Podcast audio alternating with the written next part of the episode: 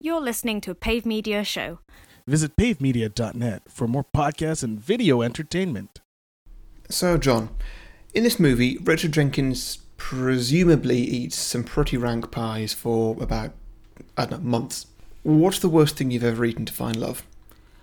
Well, this isn't so much what I ate, but a guy did once take me on a date to an all-you-can-eat Chinese restaurant, Okay. which is you know, it's fine. Yeah, it's not a dream first date venue, but whatever, I'll go with it. You know? Yeah. Uh, and then he proceeded to eat, I think, like six or seven full full plates of like heavy, heavy Chinese food.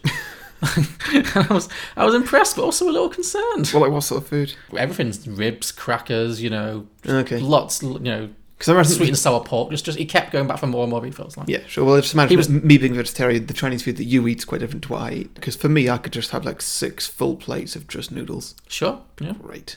But would, would you then have sex immediately afterwards? No, Well, there, that's hence my concern. that's a lot of food pre-sex. exactly, yeah. That's a fair concern. Some films are fine just the way they are. Other films sometimes take it way too far. But really, how how bad could it get? Let's go beyond beyond the box set.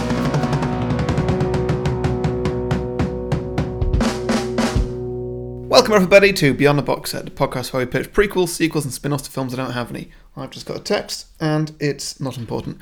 um, so this episode, oh, I'm Harry. This is John, and this episode we're doing The Shape of Water. The Shape of Water, yes. This is your choice. Yes. Um, I, well, it's you know kind of we just we just finished the Oscars. We did. I mean, a week and a bit ago as, as this comes out. But uh, yeah, so I thought it'd be nice to look back at last year's Oscars and see what's going on. This film won it. Won it. It won the Oscar. it, won- won it- Best Picture. Yes. I mean, did it not win the Oscars? it did? Well, yeah, it won Best Picture. Ergo, it did in fact win the Took Oscars. home yeah. four awards, was nominated for 13. Well, that's impressive. I would say deservedly so. Yeah, absolutely. This film is just beautiful. I was glad you chose this because, I mean, we've had a um, What a rough bit of a rough season. season. We had a, we had a, we had a few on and off weeks, you know. It was really nice to watch something just genuinely great and just, as you mentioned, beautiful to look at. Mm-hmm. And I mean, I really love Guillermo del Toro. This film made me realise that I want to reassess, or that I need to reassess my favourite films. Oh, really? Um, my, like my top list, whatever it is. Currently, it's top three list. Mm-hmm. I could probably search for a top five, maybe even a top 10 But uh, you know, my top three list as it stands needs readdressing because it's a bit out of date. sure, yeah. So this is currently it is Iron Man, Star Trek: First Contact, Tron Legacy, Mm-hmm. none of which are films from this decade. no, and they're all kind of Oh, they're all Similar? They're, they're all very similar, but you know, Yeah. there's a reason for that. Like, I love that kind of film. sure, Hmm. sure, sure. Yeah, I really do. However, there have been a few other films which I've revisited since making that list. Um, you know, for example, Forrest Gump Mm-hmm. and I don't know, uh, Avengers: Infinity War, probably. Uh, Mm-hmm. probably a bit too early to say with that one.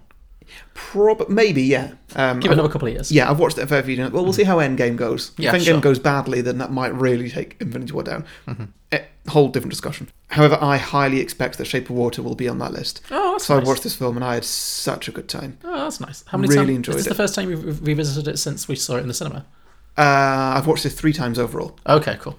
and uh, yeah, it's just been really fun every time. Like I Mm. could see this film, despite that it's not quite appropriate for it, but turning into the sort of film that I just watch for a bit of fun. Then you know, I'll get my phone out and just be relaxing in front of this film. You know how how you can do that with your favorite films. When you Oh, just know totally, them So yeah. well, you can just put them on and just listen to them. Yeah, it's a film you can really just kind of almost wallow in. Mm. Just you know, because it's in a weird way, even though it is very violent and quite sexual in places, and there's certainly a lot going on, but it's kind of just nice to just immerse yourself in the whole world of the film. Just 'cause Yeah. it's, it's that's one of my favorite things about Guillermo del Toro films is that he's really good at creating a world that you can just like believe in. Yeah, that's why I absolutely got from this film. One of the things I noticed, which happens, I believe, more in the in the first third of the film rather than anything else, before the plot really gets going, that's when he's doing the big sort of world building things, as in there's other stuff going on. Like, um, I'm not sure if you noticed, you probably did, but in one of the first scenes, there's a lot of fire trucks going past their house Oh yeah, for well y- there is a reason like you see a building burning in the distance it has nothing to do with the plot not even slightly but Richard Jenkins does explain what that is. does he Yeah, he says the chocolate factory burned down. And what does that mean? Well, exactly. It's just a silly, quirky little detail. but Yeah, exactly. It doesn't Like, mean it- anything to the plot. Yeah, yeah, exactly. Like, th- okay, there's a bit more detail that, Yeah. given to that. Um, another one that I liked was um, just when the music's happening, which of course the music is outstanding in this. Yeah, it's and it's, it's its own character. it yeah, Mm. Hmm, earned the Oscar that it won. hundred percent. But yeah, there's one point where I think she's waiting on a bus stop, the music's happening, and it's just all sort of, oh, this is just so nice and quaint and stuff. Mm. And she's sitting next to a man who's just holding a cake Yeah, I love that. with a single slice taken out of it, and there's no. There's nothing. It, it means nothing at all. Yeah. It's just an extra little detail. Like so many other directors would just have somebody else sitting on the bench. Yeah. Mm. Or nobody sitting on the bench, or just you know anything. But um, no, just a man holding a cake with a little smile on his face. Mm, It was Yeah. Cute. No, that's what I like about his films because there's every little side character, even like the extras, like that man. who- Mm. They've got their own little story going on that you could.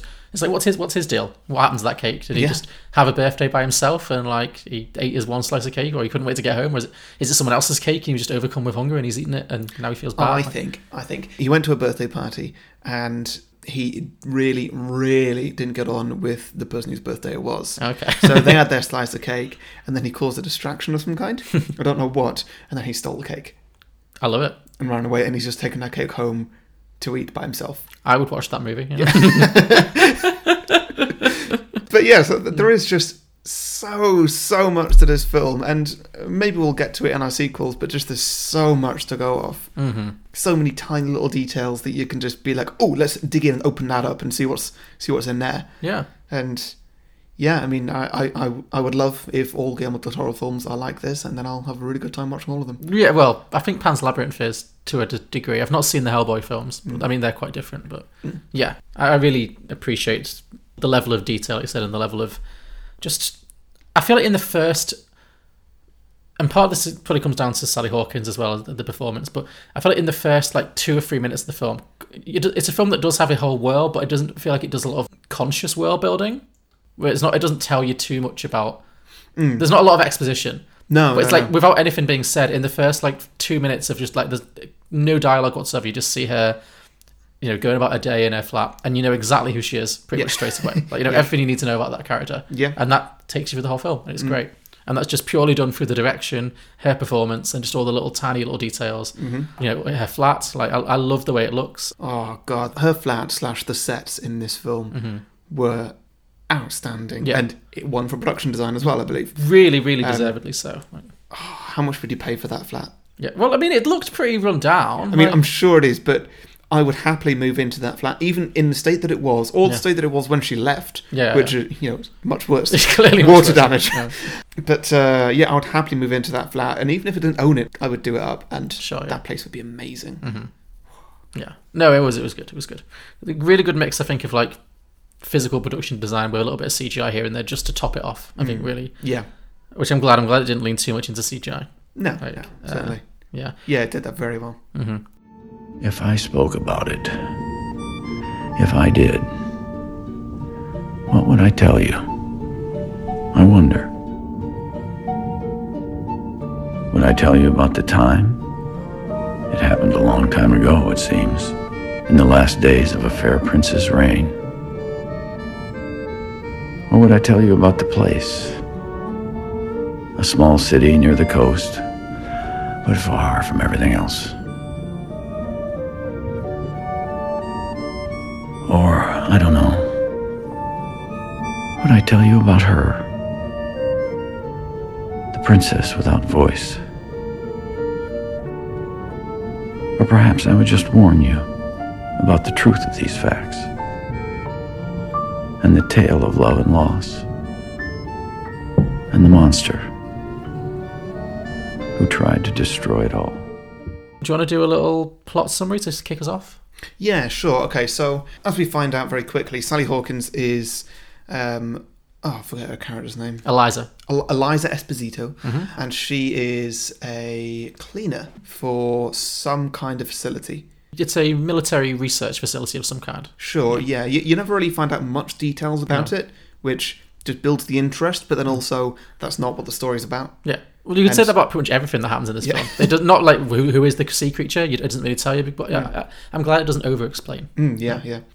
Yeah, so she she is the cleaner for that company, along with one of her best friends, Octavia Spencer, who is always fun when Hmm. she's on screen. She's one of my favorite characters. You know what? When I first watched this film in the cinema, it was obviously around Oscar season, and I was really in my headspace of like, so everyone in, who's nominated for an Oscar, I'm really thinking, you know, did they deserve this Oscar? Should they be nominated? So, and I remember thinking, well, Octavia Spencer was fun in this film, but she doesn't really get a lot to do particularly. And I was like, well, you know, I feel like that's not really, you know. It's a bit of a filler nomination, so I kind of wrote her off a little bit. Watching it back this time without thinking of like the Oscars quite as much, I- I actually realised how much even though she's not really integral to a lot of the plot, Mm-hmm. she really is important to the film. Yeah. Like the film is so much less good if she is not in it. I think. Like, Yeah. because I mean, everyone else is great too, but I think she just adds a real like warmth and sense of humor and levity to it that's otherwise the film doesn't have as much of. So Mm-hmm. all of her scenes are just really delightful, and I really really enjoyed her this time around even more so than last time. So yeah, then uh, one day the two of them are cleaning about the place. Um, and well, actually, I don't know what nights. They seem to work nights. Mm-hmm. Yeah, Ah, I that got, the, makes I got sense. the yeah. impression. Yeah. Oh, sorry, I- I've, I've skipped over the fact that um, she's got this great next door neighbor. I don't Mm-hmm. know about great, but she's got this next door neighbor who she's great friends with, Yes. played by Richard Jenkins, who is a graphic designer. Mm-hmm. And just bear in mind, this is in the 60s, so obviously this is not done on computers, it's So all it's hand drawn. hand-drawn, yeah. And the two of them together, they love just seemingly watching films, eating pie. She cooks for him a little bit. Yeah. Mm. I Um, don't think she enjoys eating the pie. I don't think he does either. No, no, no. He's, yeah, that's one of the nice little details. When he opens the fridge, he's like, "We'll save it for later." Yeah. And he opens the fridge; it's just full of pie. Yeah. He's not eating any of that pie. He's like, no. yeah, and so they- they've they've got a really lovely friendship. They just love Yeah. Mm-hmm. little tap dancing. He's educating her on movies, um, and uh, yeah, it's just again all this lovely, beautiful stuff in this universe that just doesn't really matter. yeah. Oh, look at Betty. Oh, God, to be young and beautiful. If I could go back to when I was 18, I didn't know anything about anything. I'd give myself a bit of advice. I would say, take better care of your teeth and fuck a lot more. Oh, no, no, that's very good advice. And so yeah, one day when her and Octavia Spencer are at work cleaning about the place, they're cleaning this room, and then suddenly the scientists walk in with this big tank Mm-hmm. that's very intriguing, and then uh, the the bad guy, the very clear villain of the piece, which is not hidden at all. No, which, no. which, which I love because like. How can you? Yeah. When somebody is just so outstandingly evil, um, is uh, is Michael Shannon? Mm-hmm. Yeah. who he's just perfect in this. He is cartoonishly villainous, but he's like toxic masculinity in human form. Like, Yeah. it's- he's just so horrible and aggressive and sexist and racist. Just pure villainy. Yeah, and so uh, she goes up to this tank and something bangs against the glass or something and shocks her a little bit and her and Octavia Spencer are told to leave the room. And then at one point, I think that maybe that same night, I don't know, um, she walks down a corridor and she hears like some gunshots and some screaming. Door opens, Michael Shannon walks out, he's missing two fingers and then like sirens start going off, other people start coming out and asking to get help and everything. They do, and the room is just full of blood. Well, she finds the fingers and puts them in like a sandwich bag or something. Is that when they meet the creature or? She sneaks back in, I think, shortly afterwards, after they've cleaned up, Oh, and yeah. then she like gives the creature the the soft boiled egg. yes, that's it. And that's when th- they begin their little flirtation when she seductively eats that soft boiled egg, which is hard to do. That- that- That's Oscar nomination alone. So, to also make eating a soft boiled egg look sexy is uh, Eliza Esposito, it was you that found my fingers. Oh, thanks. Three hours in surgery. They rebuilt the first phalanx here, sutured the tendons.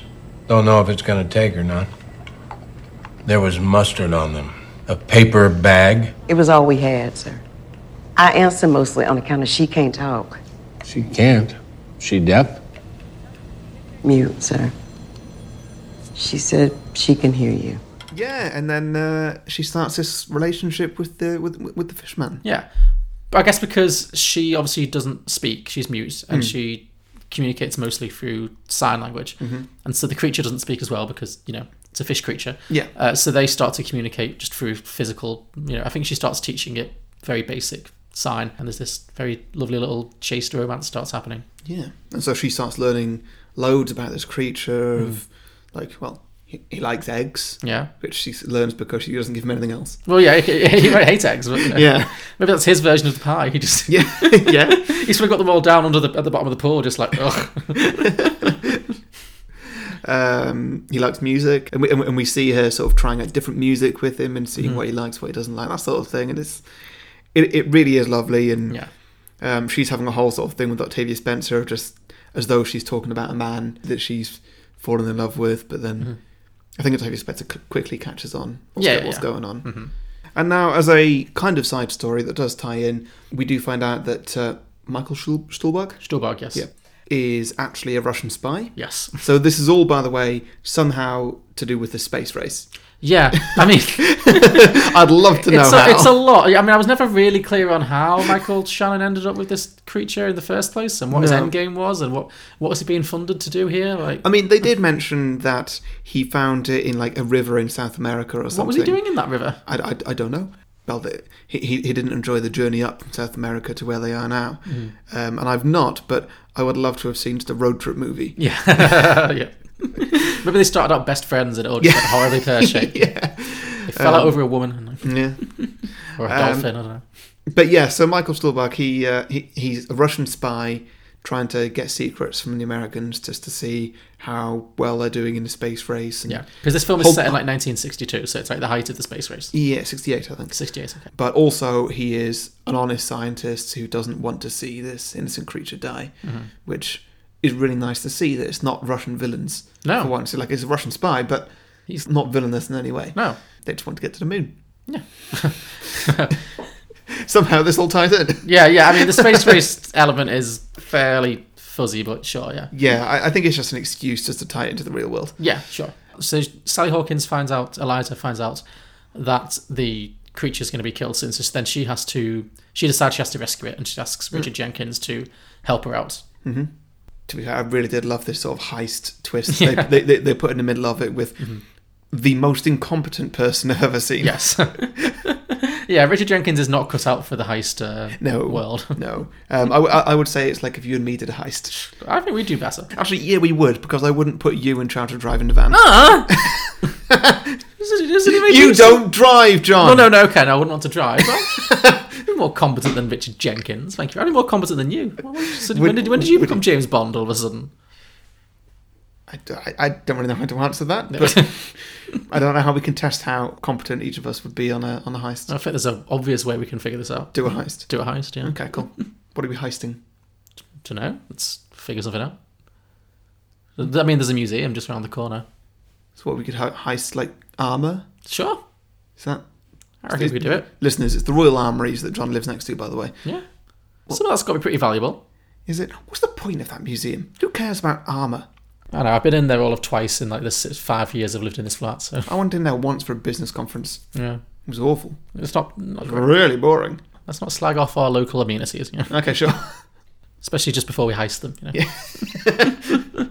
Let's not mention who we're heisting online as well, John. True. That's, Okay, um, I'll, I'll bleep out when this we say is where why you're not driving the van. We're heisting. Fine, you make a good point. Carry on. you can steal the fish creature and put it in the laundry. Okay, okay. I mean, I don't have good form when it comes to keeping fish creatures alive. You know? Yeah, fair, fair. Where were we? So So they they're so, doing the so- heist to so break they, out the they, fish they, they creature. do a heist, which uh, somehow coincidentally um, involves the same time that Michael Stuhlberg is going to do a heist and take the creature out of the museum because his Russian comrades Mm-hmm. have um, instructed him to, to do so. Uh-huh. You know, is he called Dmitri or is, or is one of them called I Dmitri? think he's called Dimitri. yeah, so the two heists kind of link up essentially because they realise they have similar goals and they work together. They do manage to successfully steal the fish creature. Michael Stolberg gives her instructions as to how to keep him, just like, oh, give him one of these every three days or whatever, and keep him in a bath of salty water. It is like she's he's giving her instructions on how to keep a goldfish alive. Really is. It's like feed it twice a day with these flakes, and then you know make sure the saline's at the right level. you Yeah, know, yeah. Clean out the filter once a week. I mean, all those words went right off my head. I know. Yeah. what's a what's a week? What's what's a Yeah, and so they successfully managed to take away the fish creature. In the meantime, Richard Jenkins crashes the van at least once Yeah. into Michael Shannon's brand new fancy car. yes? His penis extension. Which I, I felt sad for. That was a beautiful car. Oh come on. It was a teal Cadillac. What is this new autofile I Harry don't that's know, I emerged don't recently? know. You've never cared about cars. You It looked nice. never even owned a car. I like shiny things. oh, okay, fine. fine. You know that's, that's true. true. That's true. You do. You are a bit of a magpie, but Yeah. not with cars. no. But anyway, yes, we ruined Smackdown's car, which shame. But Did whatever. that just for you justify all of Michael Shannon's subsequent behaviour? Uh, yeah. Yeah, okay. Uh, thought so much. So yes, they they, they they get away, take him back to her house, put him in the bath. Bit of a little panic when he's not quite breathing right. They pour salt in, they pour the things in, doesn't quite work, and then suddenly it does work and he's Yes. fine. And then Michael Shannon gets a call from his boss, like the army commander or something, and this is. I mean, I'm not going to quote it word for word, but it's one of my favourite monologues of the film. okay. um, I forget if it's this point or a little bit later, I'm not sure. But when um, his boss is like, I'm going to make sure that you don't exist anymore. Mm-hmm. And where the universe is, there's going to be a, I forget his name, a Michael Shannon shaped hole in the universe. And you're going to be transferred to a different dimension, a dimension of shit. And you're going to live there for eternity in the shit dimension. It was aggressive. And I was like, oh, yes. I know my sequel idea. It's the shape of shit. It's going to be The shape of shit. fantastic. Oh, great. I can't wait to hear that. the shape of shit. It, Um, I just thought it was such a great it was. It was a good. Yeah, I mean, he Aggressive was under a money. lot of pressure. I'll give him that. Like, you know. yeah. I'd say it was an aggressive work environment for everyone. Like nobody was. They, th that that place desperately needed a HR department. Oh yeah, yeah. Um, meantime, Michael Shannon's fingers have been sewn back on. Oh, since they got bitten off earlier. Yes, um, which they got some back on qu- quite quickly, and uh, yeah, apparently they they might take, they might not take. Um, they are not taking. They are not. They are Um, rotting on his hand. Yeah. It's Yeah, and gross. it is horrendous how disgusting that is. Mm-hmm. yeah. Like he will squeeze it, and it's like squeezing a grape. Oh, it's horrible. No, it's like squeezing an old grape. yeah. Um, it's just not very nice at all. No. And everybody's commenting on it, like how he smells Mm. because his fingers smell, and like I assume it's just the smell of dead. dead yeah, bodies. rotting flesh. Yeah. Literally rotting flesh. Oh, the worst bit for me actually, not the bit where he like squeezes his fingers. and Mm-hmm. I mean, that, pus was- that was comes that out. was tough. Oh yeah, that was tough. But the bit where he is very aggressively having sex with his wife. Yeah. Yeah. I mean, for one thing, I wasn't really okay with that scene in general. But then when she's like, "Oh, Michael Shannon, you, you're bleeding on me," Yeah. Mm-hmm. you know, because he's obviously on top, and that's disgusting in itself. And then he just covers her mouth with his hand, and like, it's all horrible. It was it was pretty gross. Yeah, uh, that whole scene w- it was weird because he's such a cartoon like villain, and yet there's this. I didn't understand that scene where they just again maybe it's just a Del Toro like oh let's just add a little detail that we don't necessarily need. Where you get this little weird glimpse into his home life that never comes up again Yeah, with his wife with her big giant beehive wig uh, and his two little kids. Well, it's supposed to be the classic, you know, American family living the Yeah. Mm-hmm. American dream. You know, he's white, he's got a wife and two kids, he's got a brilliant house, he drives Mm. a Cadillac. I, I guess he was the, the Guillermo del Toro was just painting a picture there for us. Yeah, no, that's true because I think the that is something that this film definitely does do is that all of the heroes in the film are very much outsiders. You've got a mute woman, you've got a black woman, you've got a gay man. By the way, I hope listeners understand when I said the American dream and referred to the fact that he's white. I meant that with like sarcasm. Yeah, yeah, no, but Just- yeah. just to clarify. no, no, no, no. I like don't- white picket fences. Yeah, Yeah. yeah, Like you said, yeah, He's the, he's the picture that's put on the posters of like, Yes. come buy this house. yeah. And I guess that's probably what all of the rotting finger stuff's all about. He's easily the most like depraved and you know damaged character. And it's funny, like there are two sex scenes in this film. One, a straight white man has sex with his wife. The other one. A woman has sex with a fish. Yeah. and They couldn't which is the be more, more different. which is the more disturbing sex scene? It's definitely the man having sex with his wife because yeah, Yeah. he's just like rutting her like a deer or something, and yeah, Yeah. he's bleeding all over it. It's horrible. Yeah. So yeah, meantime, um, we do have Elisa is now getting to know this new friend that she's got living in her bath. Mm-hmm. um, you got a friend living in your bath? the way you said it made it sound just very like innocent. Yeah, so she's she's sort of getting to know him a little bit and Mm-hmm. you know what he's like and she buys him a nice card. yeah, she she buys him a card. like, I'm so glad that we're friends. Yeah. um, which was cute, but she actually had to explain it in some way. Well, presumably he can't read. Yeah, I so- would assume so. Yeah. There's a bit where he, well, sorry, where she goes to work and then he is he goes exploring the house or something. But meantime, Richard Jenkins is like falling asleep or something, Mm-hmm. and so the fishman finds his way into Richard Jenkins' apartment, who he has a lot of cats. He does keep a look. He's a classic, not a crazy cat lady, but lonely cat gay. I Yeah, guess, like- yeah, yeah. So uh, the fishman kind of misinterprets what a cat is. Yes. you know, it's a pet. Yeah. Um, it's not food, and so he eats Pandora, which Poor- which I'm assuming is a callback to Pan's Labyrinth. I guess maybe I don't know. I can't remember. But yeah, he like literally chews its head off. Like yeah. See, I wouldn't show that to kids. no, exactly. Yeah. But like th- Richard Jenkins' reaction is so like underwhelming. Like, It really is, isn't it? I, am gonna put it out there because like initially he's like, "Oh no, no, no, no, no," and the fish monster w- runs away. Yeah. and then.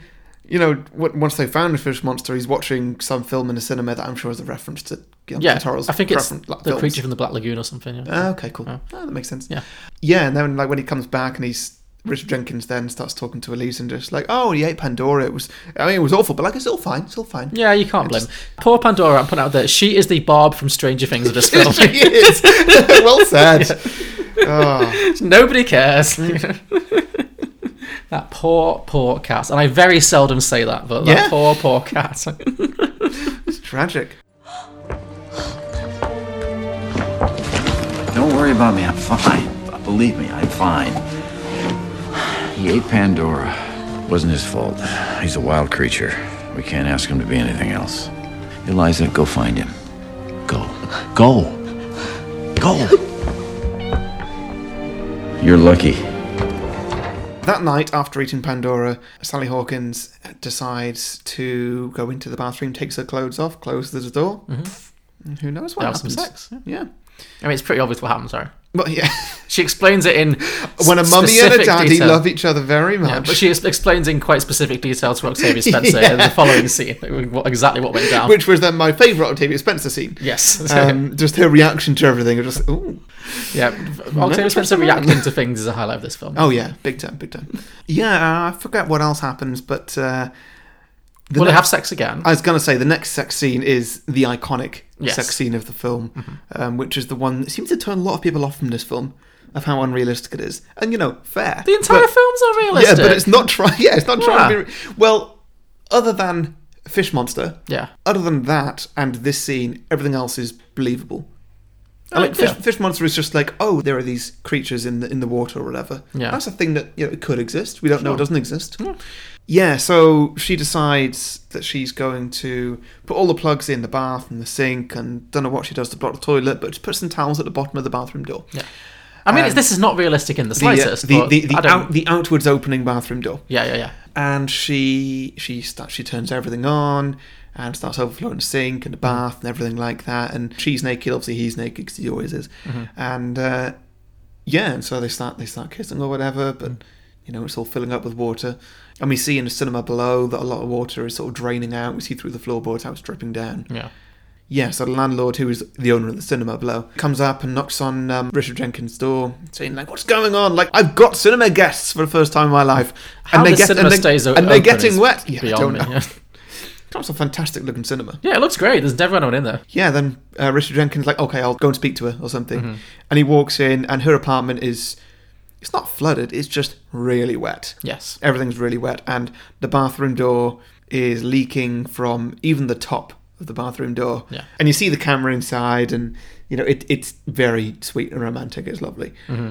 Uh, he opens the door, ruins their whole moment. Yeah. Which Well, he wasn't to know. You know. he he wa- he wasn't to know, but also like, well, now they, they they- they've got to wait for that to fill back up again. Yeah, true, yeah. And I'm not sure if you've ever overflowed your sink or anything at any point. Knowing you, I'm sure you have.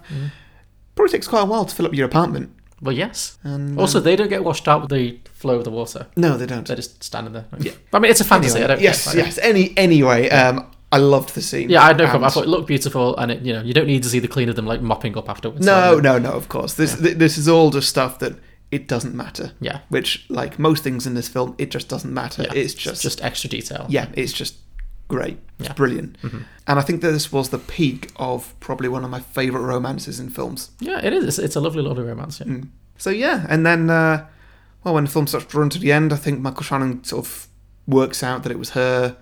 Um, Well, he initi- you missed one of the best scenes.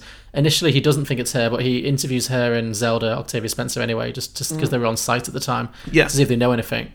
And he's just like being full arsehole. He's just like, why am I even asking the fucking help? And Yeah. And he, he's- he says lots of really horrible things to Eliza about her the scars on her neck Mm-hmm. Mm-hmm. that she has and stuff. Like anyway, and he's being incredibly racist to Zelda. He's like saying, you know, It's it's just as human as you or me. Well, more like me, I guess. But you know, you know, just just horrible things. And then at the end of it, as they're walking out, Eliza kind of starts signing "fuck you" at him, which Oh, is yeah. great. What am I doing? Interviewing the fucking help. The shit cleaners. The piss wipers. You two, go ahead, leave.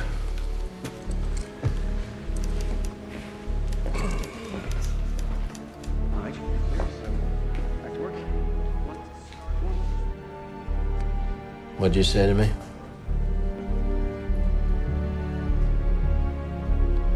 What is she saying? I didn't catch it. What is she saying? She she is saying thank you.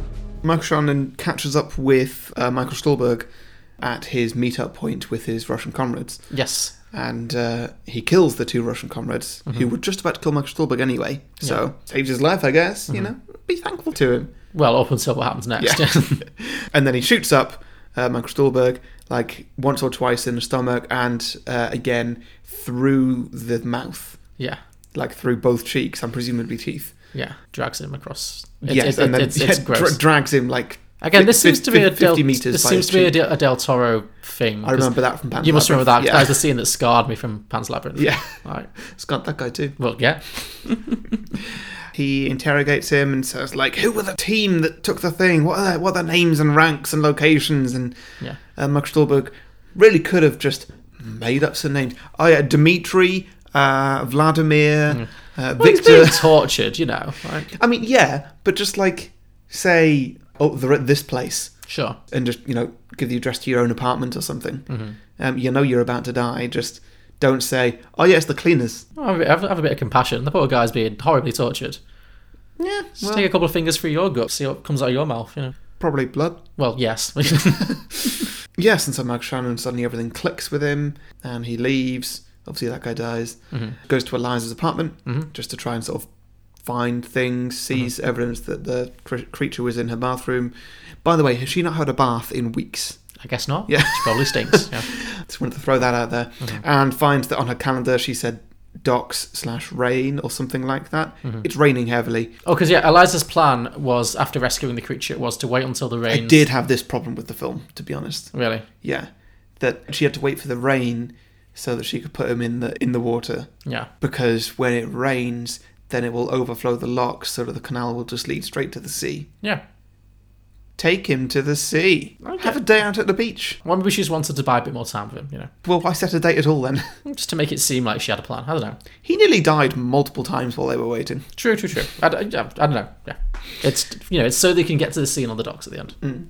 Yeah, so they um, they all meet up at the docks, the, the good guys and the bad. Mm-hmm. Good guys are all saying their goodbyes. The Macachan steps out of his car and starts shooting people.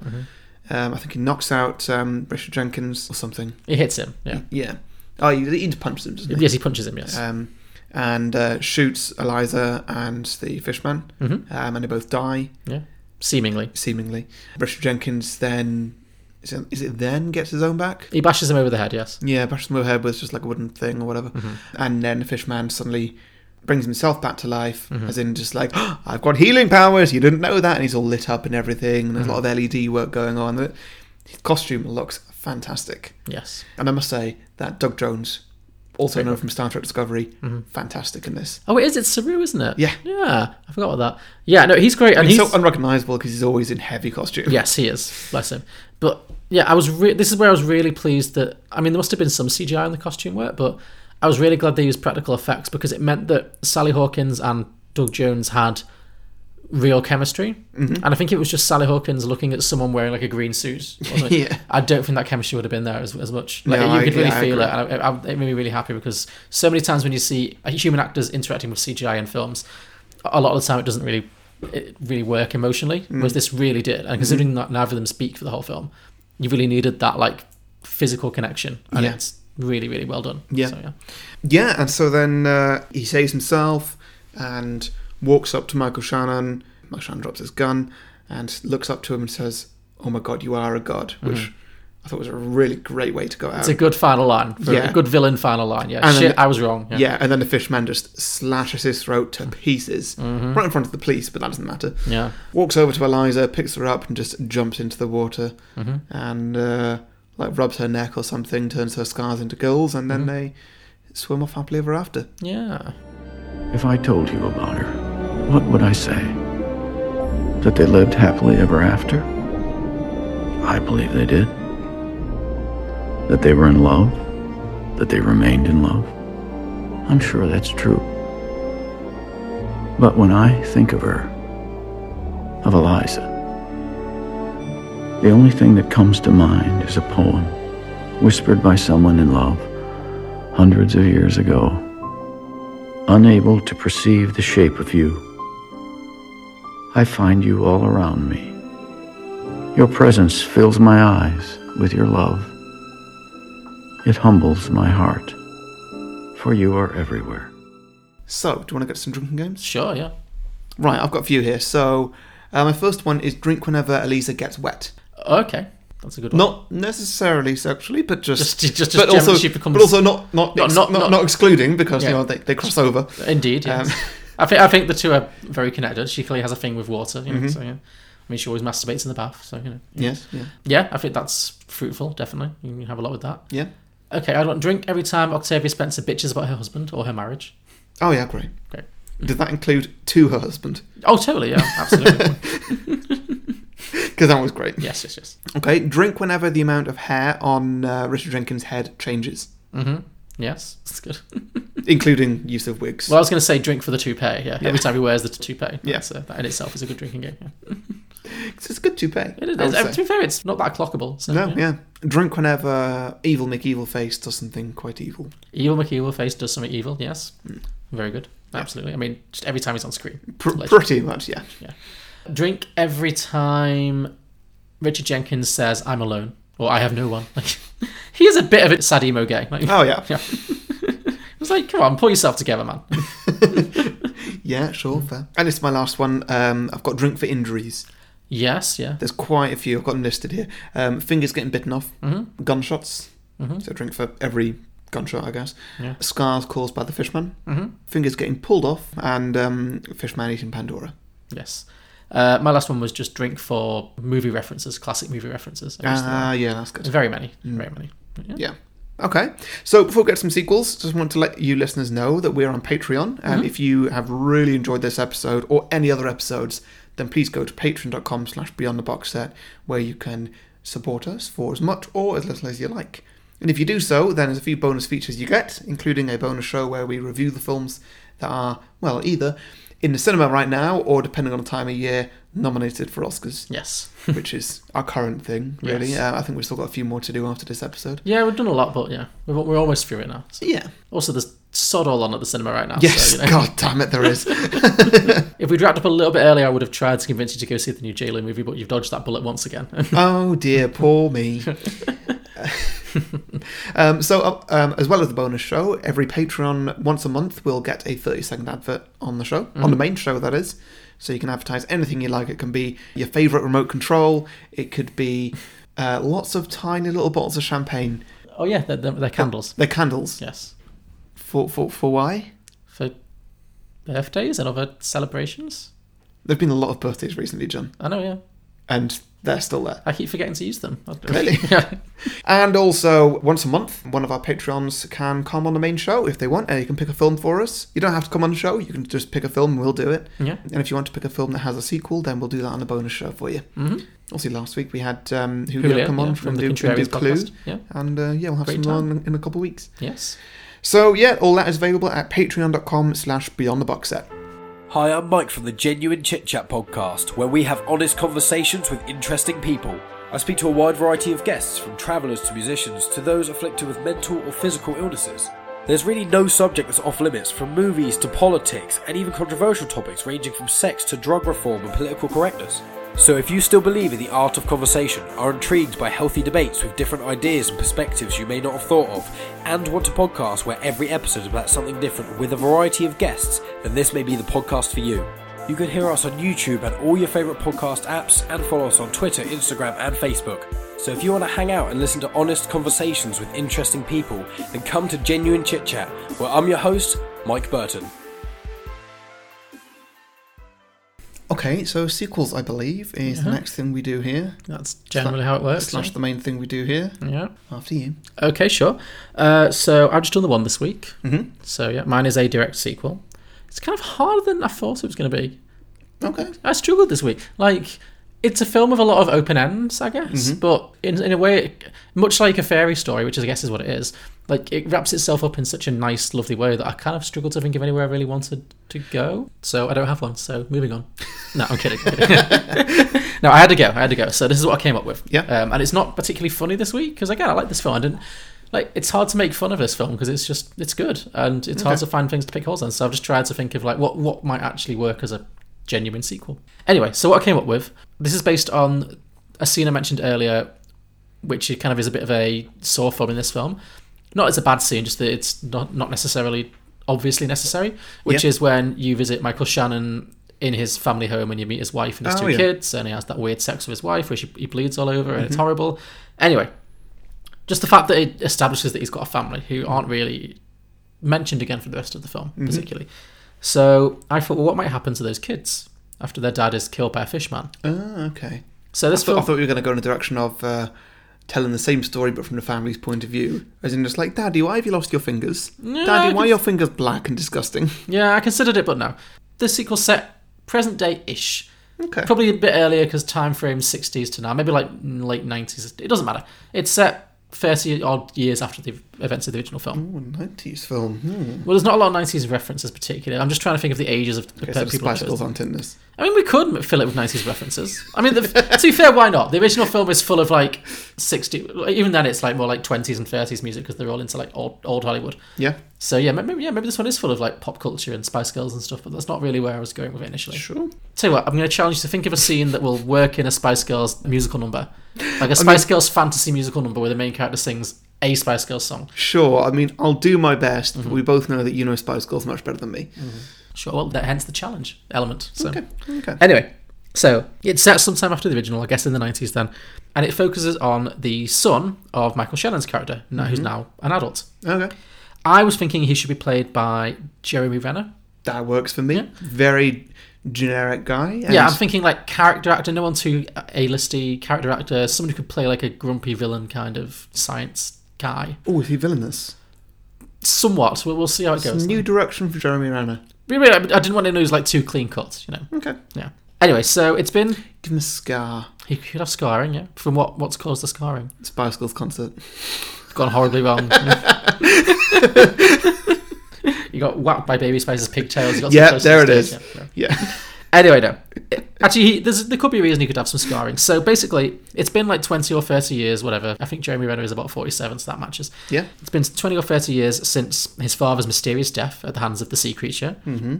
And Timmy, his name was apparently Timmy Strickland. I looked it up on IMDb, he's called Timmy. Oh, that's just. It's the ultimate child boy name. Pretty much, yeah. In America, in particular. Yeah. Probably th- there was a sister as well called Tammy. She's not in this, but Timmy and Tammy. Okay, cool. Anyway, so it's been 20 odd years since Timmy's father has mysteriously died. Almost as good as Rami Malek's twin brother. Sammy Malik, yeah. anyway, so since his father's death, Timmy has spent his entire life obsessed with finding the creature and getting his revenge. Mm-hmm. So he might, he has kind of disguised his identity, so he doesn't he hasn't told anyone that he's the father, that, son. that he's the son Mm. of a high-ranking military person who was murdered. So he's changed his identity and he's now working at a top-secret military lab as a marine biologist. Does he have a name?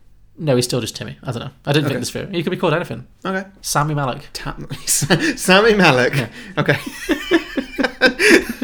So he's working at a top some secret military lab as a marine biologist, searching for intelligent life at the bottom of the ocean. Mm-hmm. So obviously he's hoping to, through this, find the creature again. Yeah. Uh, the government obviously is aware of the existence of intelligent life under the sea because you know they were covering up the creature in the first place.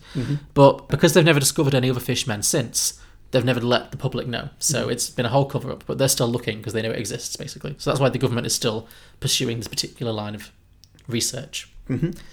So we'll, we'll probably start off with him having some scenes of him like going down in a submarine. I'm thinking it's kind of like the opening scenes from Titanic, you know, with that guy Oh, in Paxton. the submarine. Bill Paxton, yeah, Bill when Paxton, he's in, yeah. you know in the submarine, just searching, Yeah. sweeping the bottom of the ocean, trying to find things. But instead of like sweeping the Titanic, it's just looking for intelligent life. But all they're finding is like you know sharks and jellyfish and stuff. Yeah, Sure. Yeah. Yeah. that works. yeah. lots of like dead ends and you know false leads and stuff. Mm. Yeah, and maybe some literal red herrings. is the herring a sea fish or a river fish? I Just think it's a thinking- river fish. I was about but to say, what is a herring? It's a fish. okay, cool. I mean, I, I, I'd, I'd assumed, but I also wouldn't be surprised if it's like I I think I'm, I think I'm, I'm thinking of a heron. It's a bird. You can, I, I know, but like you can see my Yes. mistake there, where I kind of associated like a Sure, yeah, heron. yeah, sure, sure. No, herring, pickled herring is a very popular meal in Sweden. Well, I wouldn't know. No, sure. So we're also going to see through like an opening s- montage kind of thing that this kind of vendetta to get revenge for the murder of his father has taken over his entire life, Hmm. mm-hmm. and so there's nothing much else going on in his life, and consequently he's quite lonely. So we're probably going to have a little sad little montage at the beginning of him waking up in the morning. He's going to put a plate of mac and cheese into the microwave, put a three minute timer on, have a speed wank in the shower, and then go to work. Yep. yeah, All right. yeah. um, yeah, callbacks, references. Yeah. Yeah. No. Sure. That's that's fine. Yeah. Uh, one day, he gets the call of a lifetime. An unidentified human-like creature. So is it called the shape of cheese instead of the shape of water? 'Cause mac and cheese. could be uh, The shape of pasta. the shape of revenge. The shape of pasta. I like Shape that. of that's pasta. good. Mm. It's pen. It's it's a it's a fairly straight pasta. Yeah, he's Um, very straight. Yeah, yeah. Maybe as he, as, he, as, he, as he loosens up and learns how to love, he Becomes starts spaghetti. experimenting. He becomes spaghetti, yeah. anyway, one day he gets the call he's been waiting for his whole life. An unidentified human like creature has been washed up on a beach in California. So he races down to the research center where the creature is being held. Uh, and the creature certainly isn't human, but it looks a lot more human than the one from the original film. So it's not the same sea creature. Oh, okay. In fact, it's pretty much a mermaid. But So wait, two legs sewn together or m- merged together. No, no, no, no. It's not like a cartoon mermaid, but it is definitely it is a woman or a female who is definitely visibly half human, half fish. But it's a lot more close to the fish creature than Sure. it's not like a pretty aerial cartoon sexy mermaid. It's a Okay. it's what a mermaid might actually look like. You know, it's still got gills and webbed hands and feet. You know, and like green scaly skin, but also you know boobs and a face. It also doesn't speak. Yeah. Uh, and the scientists, being a little bit more evolved than their 1960s, you know, counterparts from the original film, they're not just racing to like cut it open and kill it, and they're not torturing it. They genuinely want to study the creature and find out who it is and what, why it looks so much like a human and what they can learn from it. Mm-hmm. So Timmy is drafted in as like one of the top marine biologists in the country. Obviously, they don't know that he's got this personal vendetta against it. Uh, and obviously, he realizes very quickly that it can't be the same creature because it's obviously it's younger, it's a female, you know. So he's just kind of intrigued at this point. Mm-hmm. They also drafted in a linguistics expert to try and communicate with the creature. Yeah. And this is another reason I decided to cast Jeremy Renner. Because the linguistics expert is going to be played by Amy Adams. Brilliant. Yeah. Because I, Very, thought that- very good. 'cause I felt like a lot of this movie was about communication. Yeah, it was. So anyway, so then we're going to have a lot of the, the bulk of the movie is going to be an arrival style spoiler. I know, I, I know you never saw that coming. Uh, an arrival style story plot where they have to work together. Him as the science guy and her as the linguistics expert to try and learn to communicate with the creature. Mm-hmm. And Amy Adams very quick. She's kind So, of, so no one just thought sign language. well, yeah, it's. I, I did think it might. This this might be quite a short plot line because you know. Yeah. As she earns the creature's trust, Amy Adams' character, she's going to learn that actually it can communicate using American Sign. And so obviously that puzzles them a lot. They're like, how did it learn American Sign? It's a spec- regional specific form of sign language and it speaks it perfectly. That can't be a coincidence. Like, how could it possibly have learned this? Uh, and so then she discovers through communicating with, because I'm guessing she also speaks in American Sign, Amy Adams, in the Arrival universe, you know. Yeah. She discovers that the creature was taught by its mother. And it, the mermaid tells the story of how her father was captured by humans many years ago, fell in love with a human woman who helped him to escape, and then came back to the ocean with him. So obviously, you know, I'm sure you figured it out. This mermaid is the daughter of Sally Hawkins and the sea creature. That works. Yeah. Obviously, Jeremy Renner, when he realizes this is the daughter of the monster that killed his father, becomes furious. So one night, he sneaks into the lab after dark, middle of the night, and tries to murder the mermaid by oversalting her tank. Oh shit. I'm just thinking like the funny metal object, just with a giant sort of assault, just like. Yeah. However, she wakes up and pleads for her life in sign, and he can't bring himself to do it. He has a moment of moral crisis, and he he can't, he can't bring himself to murder this innocent creature. And so after that, we're gonna have a little love story, like very similar to the original. Yeah, It's obviously it's gender swapped, but also you know there's the whole thing of you know this creature's father killed his father. So you know he's coming to terms with that and stuff. And they don't speak the same language because he doesn't know sign. So she he asks Amy Adams to kind of teach him a bit of sign language so he can communicate as well. But she doesn't know that he's actually falling in love with her. Mm-hmm. And we're just gonna have a nice little you know mermaid human romance happen. That works, yeah. Yeah. Uh, maybe Amy Adams also is falling in love with him a little bit, creating a little a classic human mermaid love triangle. Oh, beautiful, Yeah. beautiful. Surely there's a Spice Girls song about that. I mean, two become one. Well, that's more. Of, they, they, could- they, could- they, could- they could like have a makeout session. of Two become one. I don't know. I love triangle. Too much, maybe. I don't know. Stop right now. Thank you very much. Work 'em all in. I don't know. maybe the first thing she she signs to him that he understands is, if you want to be my lover, you got to get with my friends. My friends being the fish. Do you know how to sign Zigga Zigga? As long as there's no follow up questions, yes. anyway, he's falling in love with the mermaid. Amy Adams is a bit in love with him. Love triangle is happening. As he becomes closer to the mermaid and their connection gets stronger, she is able to tell him the story of what actually happened, and he realizes that his father was actually the villain of the situation, and that the creature, her father, was only trying to get back into the ocean and defend itself. So he determines to put right what his father did wrong all those years ago by setting the mermaid free and letting her go back to her family. Uh, so then we're going to get the you know the classic escape narrative. There's got to be a Spice Girls song for this. Like some kind of like set you free or something. I'm, I'm just giving a phrase now. Sure. But there's got to be something that's. Uh, well, there's an Emma, Emma Bunton song, Baby Spice, called "Free Me." There it is. Yeah, yeah, There it is. yeah there is that. And uh, it's a bit niche, but we can wear that in. Sure. And Yeah. The mermaid sings it. Yeah. Yeah. Anyway, so he decides to let, set the mermaid free. And I, I don't want to make it too much of a rehash of the original with like I've not really set up a villain for this film, but Hmm. I guess there's got to be some kind of high-ranking military guy who's like Wants to turn them into a weapon or something. Yeah, who maybe wants to transfer it for further testing. So there's got to be like Yeah. a ticking clock or something. Maybe she gets sick. You know? Yeah. So- Uh, Vincent D'Onofrio wants to turn the mermaids into weapons for the military. Perfect. It's just like yeah, it's like the Velociraptors in Jurassic Park. There it is. Perfect. Yeah. Yeah. So that's happening. There's a ticking clock. They realise they need to set the mermaid free. So Mm-hmm. Jeremy Renner has now had a complete change of heart from wanting to kill the mermaid to wanting to set it free. Uh, he enlists Amy Adams to help him out. Uh, they manage to break her out, the mermaid, out of the facility and get her back into the ocean. Mm-hmm. So we get an emotional goodbye on the beach or something, or on, on the harbour, on the pier. She asks him to come with her, and he's like, "No, no, I don't like water very much. I get inner ear problems." You know, so. so then she swims off into the ocean, leaving Jeremy Renner and Amy Adams standing on the beach, hand in hand, as the sun goes down, and I guess as a lovely romantic Spice Girls song plays. Oh, Yeah, and that's it. Quite simple. I know not many laughs compared to some of my usual ones, but yeah. I just thought I'd go do something that might actually work. Oh, that was very nice. I Oh, like well, that. thank You've you. got a name?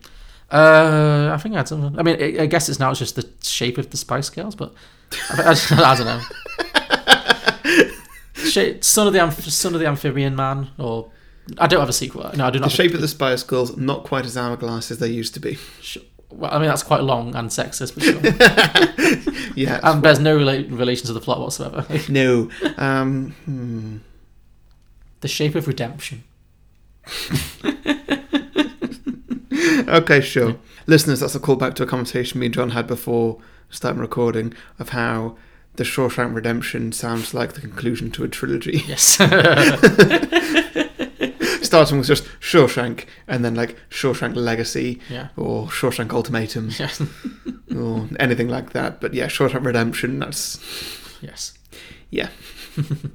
so yeah. That's gonna be my go-to now if I can't think of a title for a sequel. Just go, the X Redemption. Yep, yep, that works. All right, well, I assume it's now my idea. Yeah, go for it. Cool. So mine, like I say, I've not got a title. Okay. Um, this one is a prequel. A prequel. Okay, interesting. So I thought I'd, uh, as I mentioned, there are many, many different details that Guillermo del Toro threw into this film Yes. and just didn't do anything with. And so what I've done is I've gone into one, quite a small one, and I've just cut it right open just to see what's in there. Is this the story of the fat man and the cake? No, No. I, I mean, that, that would have been great. Yeah. But uh, no, no, it's not that. It'll all become clear. You'll probably guess halfway through. Eh, I'll try and look surprised. Okay, cool. so uh, we're going to start off in the underwater world, Okay. where water creatures come from. oh, okay. I don't have a name for this, so for lack of a better name, let's call it Waterworld. Sure, yeah. It's going to be a, ruled by a king, Okay. Mm-hmm. um, which can either be played by Kevin Costner um, or Jason Momoa. Are we going for an Aquaman thing? There's not much to do with this character at all. It's Okay. just Kevin Momoa. Would, would, would you like? So is this like a sea creature? Yeah. Let's go for Momoa. Okay, cool. Yeah. big, rolling, hulking sea creature. Yeah, like yeah. King Triton style. Yeah, exactly. Yeah, that that works. I mean, they're, they're not human looking. They're more like So it's, it's Jason Momoa in the fish outfit. yeah, in a but- fishman outfit. but Sure, yeah. I guess maybe like he's squeezed into it so much that it just looks a bit silly. Yeah, that, that works. Yeah. Yeah. yeah. By the way, this is silly. Good. Good. Well, mine wasn't, so I'm glad To, there's to, to, to finish my earlier sentence, I feel like with films that are really close to your heart Mm-hmm. and that you don't just don't want to touch, for me, the best thing you can do is just go all out ridiculous Yeah, I think that's a good approach. Yeah. and just well not not ruin it as much as you can, but just go so so different. So Jason Momoa squeezed into a Kevin Costner sized uh, fish outfit, fishman outfit. Love it. Yeah. that At any works. point, is he going to drink his own pee? No, no, no. Okay, good. Um, but he does smell, even though he's underwater. Oh, that's sure. not that's not a joke that you'd get. Does Jason Momoa famously Uh, smell? Or in apparently- Aquaman. in, in Aquaman, yes, someone says that you smell even when you're underwater. Wow. I never understood it. No. Do things? Do you If can't you, really smell appa- anything? apparently, if you smell bad enough, Oh, really? which Jason, which the hero does. Well, I guess people we're going way off topic now. People people can't have a sense of smell underwater, right? Because you can't breathe in through your nose underwater. Correct. I think But do fish have a sense of smell? I do not know. It's a whole different world down there. I mean, it is. It's a whole new world. you know? Exactly. Okay. Carry on. So underwater. Well, Jason anyway, Momoa, yes. So we've got this whole water world thing. it's, Sure, yeah. Mm. it's a beautiful city. It's you know probably quite similar to Aquaman. It's It's not Atla- Atlantis though. That would be the other obvious one. No, no, no, no. Um, it's full of colourful creatures and things that are pretty to look at. It's yeah, really fancy. I mean, it could, it could be Atlantis. It doesn't really matter. Mm-hmm. Sure, sure, sure. And so we get introduced to uh, well, the king. He has some daughters, Okay. and uh, yeah, we get introduced to them through the medium of a stage musical. Okay. I have no idea where this could be going. So um, it's a joyous way to start. I mean, I, for some reason, I've written a fair bit here before I give away what this is, but I don't know why. Because clearly, so it's a joyous way to start a movie. There are there are six sisters, all singing and dancing in coordination, all with different coloured scales. Mm-hmm. I'm saying because you know they don't, they, don't, they don't wear browns. Um, Shells. no, I- I'm saying scales because like in the fish monsters and this, they don't wear any clothes. Oh, they at all. don't look like. You're right. They don't look like. I'm thinking. Yeah, they're not, classic. they're, they're not half human. Okay, sure. Continue. Okay, I get it. Right. Yes, and as the uh, as the thing's drawn to a close, it's about to introduce the seventh daughter um, of the king, Princess Aseel is her name. A seal, Aseel, as in a seal. just Aseel, A- A S I L E. Okay, whatever. fine. Does that come Um, from anywhere? I made it up. Okay, Um, but when the clam opens, um, as I've written here, the Little Mermaid, comma I mean the fish creature isn't there. I still have no idea where this is going. Yeah. Please continue. Enlighten me.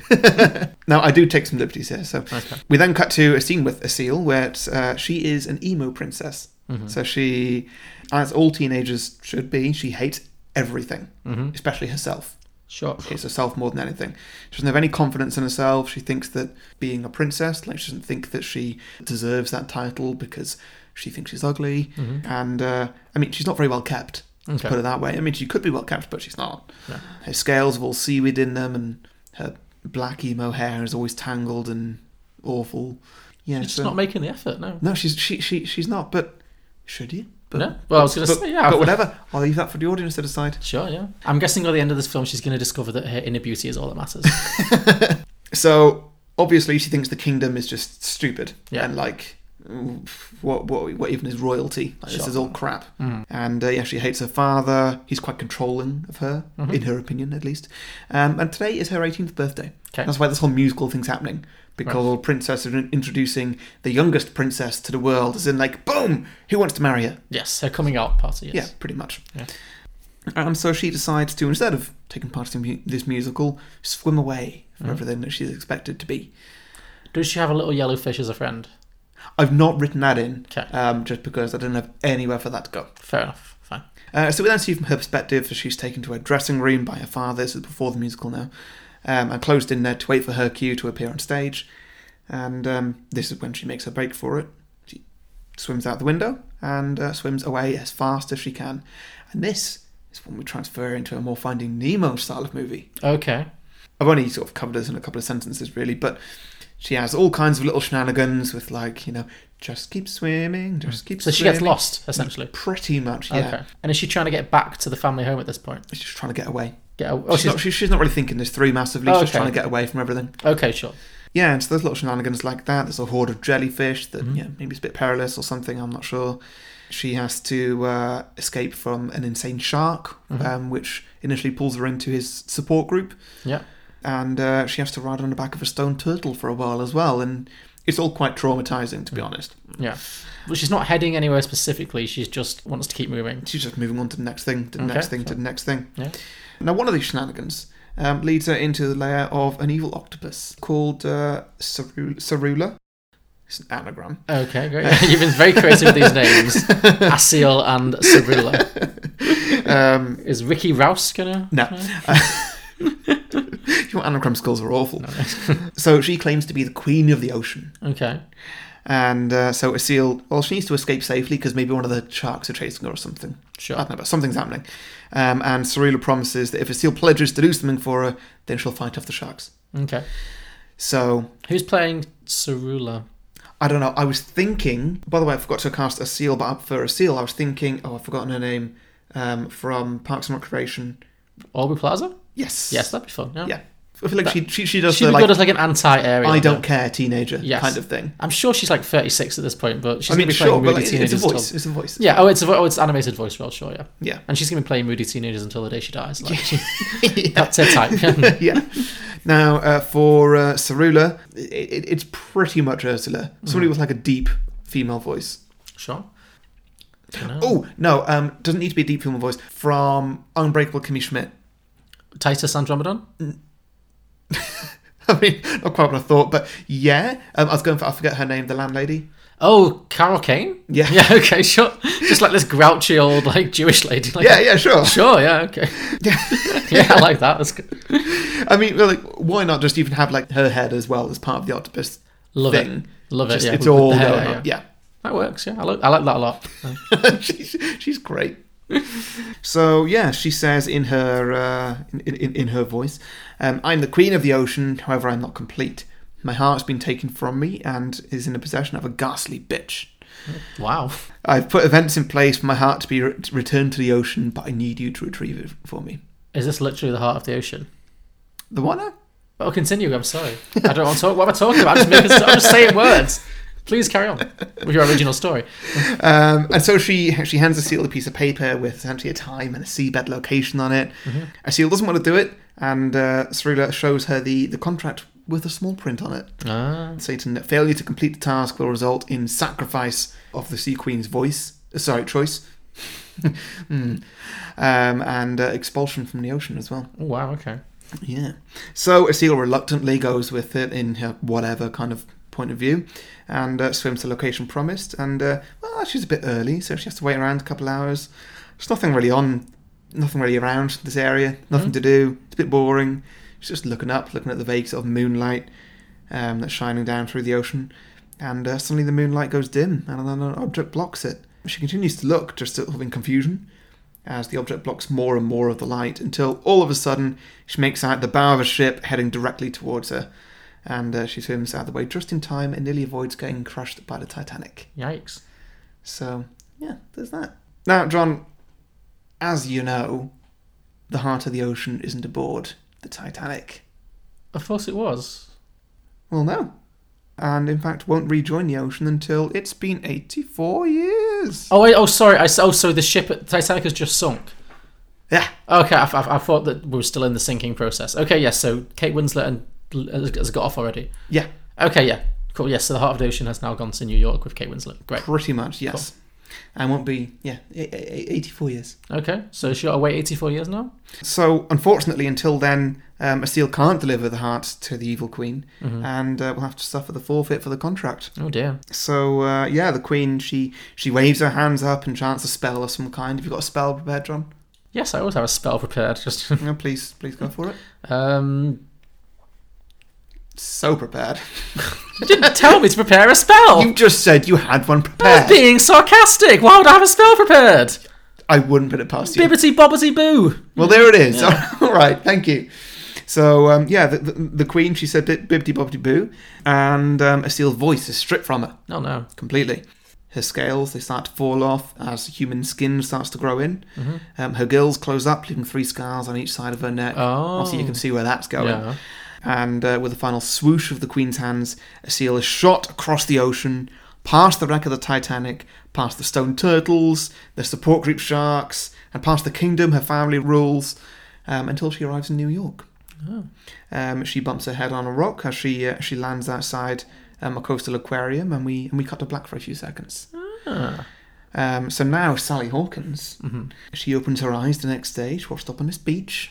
She's completely dazed. She's now in this world that she's never seen before. So you know, a bit confusing. And uh, yeah, she looks around, confused by everything she sees. And uh, yeah, the film ends when we hear the immortal words, "Hi, I'm Sigourney Weaver." Good, co- good finish. Good finish, great. So she's got picked up in that aquarium. Pretty much, Okay, yes. Like, like, yes. Because I did notice when watching this film again for the third time that in the scene where Michael Shannon is first being racist to Octavia Spencer, saying like God looks like you know look- look- looks like us, looks like humans, probably more like me though. Yeah. When he's saying that, that's the scene when Octavia Spencer sort of explains where what's her face came from. At least El- Eliza came from, yeah. yes, um, She was found as a baby on the be- on the, in a river. on the river, yeah. Sure, but There- sure, yeah, there, there, there- there it is. I mean, maybe, maybe it's a mouth of a river or something, but it's like, yeah, she's essentially found in the water. yeah, So, yeah, I thought that'd be something. cool. No, it makes. I mean, aside from the fact that she's not a baby, but other than that, it ties in. I pretty- didn't realise that she was a baby. I forgot that Oh, detail. Fine, fine, fine. Fine, maybe she gets reborn by the queen or whatever. Mm. Sure. Well, whatever. No, no. Other than that, it's a. No, I, I like that idea. I, li- I like the idea that Sally Hawkins was a mermaid the whole time. That makes sense. Yes. yeah. And by the way, the name I used, uh, Princess Asile, it's Elise spelled backwards. Ah. Okay. I was wondering. Oh, look at you looking all smug. I mean, fair- yeah. Very nice. Very nice. Okay. I like that. I mean, that works. That's good. Yeah. I mean, it's completely ridiculous. It is sure, but you know, so, in many ways, so is the original film, and Yeah, yeah. and it ties together nicely. So yeah, Probably wouldn't be the same director, let's be honest. no, no, no, Might be a step down. I don't I don't know who it would be, but something. know. Michael Bay, Joel Schumacher, you. Me, yeah, sure. Yep.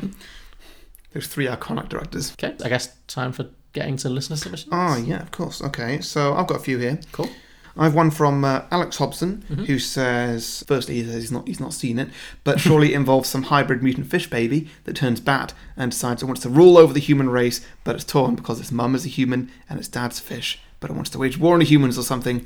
Basically, it's Aquaman. Ah, okay.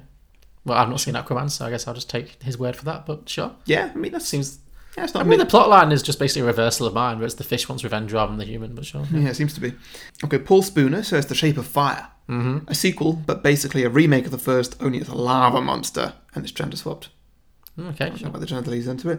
Um, I should add that the movie ends with the man jumping into the lava to be the monster, but then burning to death. Ooh, sounds grim, but sure, Wow, okay, Paul Spooner, that's um, dark. Yeah. Hmm. something. Charlie Dudley from that podcast that we've both been on. That, Why did I do that? Yeah. Why did I do that? Um, he- and a, so- a podcast for everyone as well. His, his busted podcast. oh, yeah, I need- I, I'm going to be on that soon. Okay. He says she gets FTDs, fisherly transmitted diseases. Officially transmitted diseases. That And dies. sounds even more horrible than I think he intended. Yeah, great. sure, yeah. Is that is that it? She just gets an STD or an, F, an, F, an FTD And dies, yeah. and dies. Oh, lovely. Okay, thanks, Hmm, yeah, Charlie. Uh, Mark Reed, our patron supporter, Oh, great. one of, um, says the mute woman dies. Oh, and in his efforts to try and contact civilization again, he intentionally scares and hurts a few people, and the creature that Black Lagoon is born. oh, interesting. Okay, so maybe he's like driven mad with grief when Sally Hawkins Yeah. dies. I like that. That's good. Okay. That's something, yeah. Yeah, dark but Yeah. plausible. Yeah. Obi Wan Labelle says, grinding Nemo. Grounding Nemo. Oh, oh, I guess fish sex. Mm-hmm. Yeah. oh. Yeah. Mm-hmm. So, um, cool. Thank you, everybody, for um, writing in there. Uh, Okay. John, John, Uh, what you got? So, Carl Horberg said The Shape of Air. This one has a sexy birdman, and he's a lawyer. Ah. Yeah. Yevgeny Kopman said The Shape of Rock. Can a golem find true love? Kind of. A golem find true love. You know, a, a golem is a creature made of rock. Uh, okay, sure. Sure, sure. I thought that Dwayne Johnson was going to be in this. Can I? The shape of Oh, Rock. the shape of rock. Yeah. like how the rock gets in such good shape. Yeah. it's just a workout of DVD. Yeah. Oh, there it there we is. go. Yeah, Be, uh, one up to you there, Yevgeny Kopman. Uh, Oliver Young said, "The shape of the Earth. An astronaut falls in love with the turtle carrying the flat Earth on its back." I wanted to tie that into mine somehow What, because flat Earth theory? Huh? no, no, no, the the being on a turtle's back or something, Yeah, yeah, wh- yeah, wh- that's whatever that theory is. Yeah. But you know, because I, I did the stone turtles thing from Finding Nemo, Yes, yes, yes. but I just I, I just couldn't be asked to look it up No. because it felt like a whole thing. It, I think it's from Discworld from Terry Pratchett. Uh, okay, yeah, yeah, that's a whole thing. Yeah, yeah, that's a that's a, a very much a whole thing. yeah, Kurt Spindler said, Well, if we're going to continue to use the creature from the Black Lagoon as inspiration, then the sequel will involve the creature being captured and put on display at SeaWorld. So it's going to be kind of a blackfish slash free willy kind of film. Ah, So, okay. yeah, I like that idea. It's trapped in an aquarium. Will the poster include a picture of the fish man escaping? Uh, just jumping, yeah. I like it, yeah. That fucking Free Willy poster. It's great. It's an iconic moment in my childhood, that film. Sure, fine, but just like the poster is a spoiler. It is a spoiler, but you know. But so is the title. well, not necessarily. Like you know, free Tibet. That's a that's a term that gets thrown about. Tibet's not free now. Is Well, it? that's true. Well, no, it's- if there was a film called Free Tibet, like, Not necessarily. Unless it was a document. I don't know, yeah. It's a Disney film. It's not going to end sadly. you know. Disney films can end sadly. They can have sad middle bits. They always have a happy ending. Anyway, anyway. Whatever. You're right, I'm correct. Fine. Thank you. Uh, Adam Capitano said, The Drape of Water. The Fishman is back, and now he's a fashion designer. Great. yeah. Kevin Gray said, The Shape of Butter. A Minnesota farmer falls in love with the butter sculpture he's carving for a state fair. Oh wow. Sure. Spencer Copp said the crepe of water. They move to Paris, and the fishman is a world class chef, but he has to stay behind the scenes and tell Sally Hawkins how to prepare the dishes, like in Ratatouille. Great. Yeah. Spencer Copp also said a Harry Potter prequel about Severus falling in love with one of the mer people that live in the lake that's next to Hogwarts, the Snape of Water. Yeah. I, I I clearly liked that one. Yeah. Becky Yenta said The Shape of Water 2, The Squid Quill. Mm-hmm. Uh, Stephanie Bedford said The Shape of Slaughter, a murder spree slasher movie in which Sally Hawkins' character takes an axe and lays waste to the proprietors and customers at every seafood restaurant in the cosmopolitan area. It's like, yeah, I guess she gets revenge for everyone who's ever, ever eaten like a fish and chips kind of meal. Mm-hmm. That'd be screwed. Uh, Joe Herman did his traditional Two Sheep, Two Water. Yeah. Of course. Sean Gleason said, The Cats of Water. Legend tells of a sexy fishman who came out of the water to eat a cat. Now the cats will enter the water to eat some fishmen. Mm, Revenge. Yeah. Rob London, this is my personal favourite. Rob London said, The Shape of Water 2, the next day.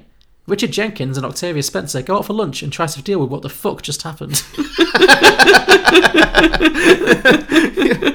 Yeah. That's very fair. That's the one I was laughing out loud at before we started. Okay. Cool. Uh, Rose Weldon said, Elisa. Eliza and the creature give birth to King Triton and move to Denmark, thus becoming the paternal grandparents of Ariel, and the whole film was a Little Mermaid prequel. that wasn't a million miles away from yours, but yeah. Gracie Atkinson said, Shape of Water 2, this time full fish penis. yep. That that was missing. Yeah. Mike Carey, again, not a million miles away from yours, The Shape of Water World. Mm. Inbal Sinai said, The Shape of Soup. It's like The Shape of Water, but with a few stock cubes thrown in. So. Great. Yeah. Uh, over to Twitter. Cinema Recall at cinema underscore recall said, Look, I don't care what happens plot wise, I just really hope it also explains what happened to Ophelia in Pan's Labyrinth. So, sure. Sure. False Starts Podcast at False Starts Pod. We'd see a whole Sense and Tasty Food universe, the STFU. Sense and Tasty Food universe, the STFU. The Sight of Jelly, about a little jelly goblin and a blind lady who loves the taste of sugary fruit. The Smell of Mashed Potatoes, a farmer who can't smell falls in love with a mashed golem. I could go on, but I won't. okay. Uh, Quiz and Hers at Quiz and Hers said, well, they've hit one of the four classical elements, so the logical sequence is the shape of earth, the shape of wind, the shape of fire or combine them, but the shape of Earth, Wind, and Fire sounds more like it'd be better part of the Bohemian Rhapsody Rocketman cinematic universe. You know, there's a disco band called Earth, Wind, and Fire. Yes. Good. That's what they're referring to there. Yes. Uh, and finally, I always get them and September mixed up. September is their song, isn't yeah, it? September's the song. yeah, I, I just get the two mixed up. easily done. Yeah. And finally, at one Aussie nerd one said this film is actually a prequel to Hellboy, so let's have a sequel that connects the Shape of Water to the Hellboy cinematic universe. Mm-hmm. Both Del Toro properties, so sure, works for me. Works very well. Yeah. Yeah. So those are our listener submissions for this week. If you have any sequel ideas for The Shape of Water or any films we've done in the past, please let us know. We are Beyond the Box Set. You can find us at beyondtheboxset.com. Our podcast is available at all good podcasting platforms, including iTunes, Spotify, Google Play, Stitcher, and Acast, and many more. Just search Beyond the Box Set. Uh, you can also find us on social media on Facebook, Twitter, and Instagram. Just search Beyond the Box Set or go to at Beyond the Box Set on Twitter. Our Patreon page is at patreon.com forward slash Beyond the Box Set, and we have exclusive merchandise available at tpublic.com. And all these links are available at, pa- at pavemedia.net slash beyond the box set, where you can also find many other great podcasts, Yes. which we are all friends with. Yes. So, next week, John, Next week, next week it's your turn it is my turn. yeah. after a while. It's been a long time because I gave my last choice over to you, essentially, for Truth or Dare, which Pretty worked much, out yeah. fine, yeah. yeah, it was a good fun episode. Yeah, yeah. So, yeah, I, and so it's the first time I've had a free turn in a while, like with no theme, no concept, no time of year, you know, just pick anything. So, I'm going to pick a film that I saw quite recently that Was it a recent film? recent ish, it's, it's a few years old. Okay. Oh, I- so not like you've been to the cinema without me. No, uh, no, it sounds so defensive, but no, no, no, it's been a few years, it's a few years old. Okay, cool. cool, jealous. cool. Um, no, it's years old. I missed it entirely when it came out. Mm. Whenever it came out, I don't know if it got promoted particularly well, but I came across it recently and watched it, and it blew my mind. Blew your mind. And I was like, we have to do this on the podcast. All right. Okay. So, with that in mind, I am announcing that the film we are going to do next week is a little film called The Dressmaker. I've never heard of this film. No, I don't blame you. I'm not surprised, but I am Okay. excited to. What can you tell me about it? I can tell you that it stars some very famous people. Okay. It's a real film. Yes. It stars some. It stars an Academy Award winning actress. Oh. Yes. It stars Meryl. a famous sibling, Liam Hemsworth. possibly. Uh, not Owen Wilson. it's Liam Hemsworth. Cool, cool, Yeah, cool, you got cool. it. Yeah. And it's it's quite something. Okay, so, I'll, so- I'll leave it at that. yeah. Oh, Meryl and Liam Hemsworth. No, Meryl's not in it. It's not Meryl. Oh, but it is Liam Hemsworth. It is Liam Hemsworth. It's not Meryl. Yeah. Really? I actually got that one. Yeah. You Oh, got. cool. You got. That's the whole surprise. You got it Okay. first guess. Yeah. I guess sibling. Yeah. How is that surprising? No, Who don't else, know yet. who else am I going to guess? true? Fair As, enough. as my first guess. true. Yeah. But yeah, Mm, how Let's excited? see. Oscar winning actress, Oscar winning actress. Anne Hathaway. No. Top of my head is Glenn Close, but I know there's a reason why I'm not guessing. No, that. it's not that close because no. Too soon. Also, too soon. Emma Stone. No. Um, who else has won Best Actress? think a little a little older, younger than Meryl, older than Emma Stone, somebody who can definitely do crazy. And in this film, oh boy, she go to some places. I'm not going to guess it, so I'm just going to have to wait and see. yeah, you are gonna have to wait and see. Yeah. but I'm excited to hear your thoughts. Cool. All right. Well, I can't wait. Please join us next week for The Dressmaker. The dressmaker. Yeah. Yes. Great. Thank you, everybody, for listening, and we will see you next week. See you next week. Bye. Bye.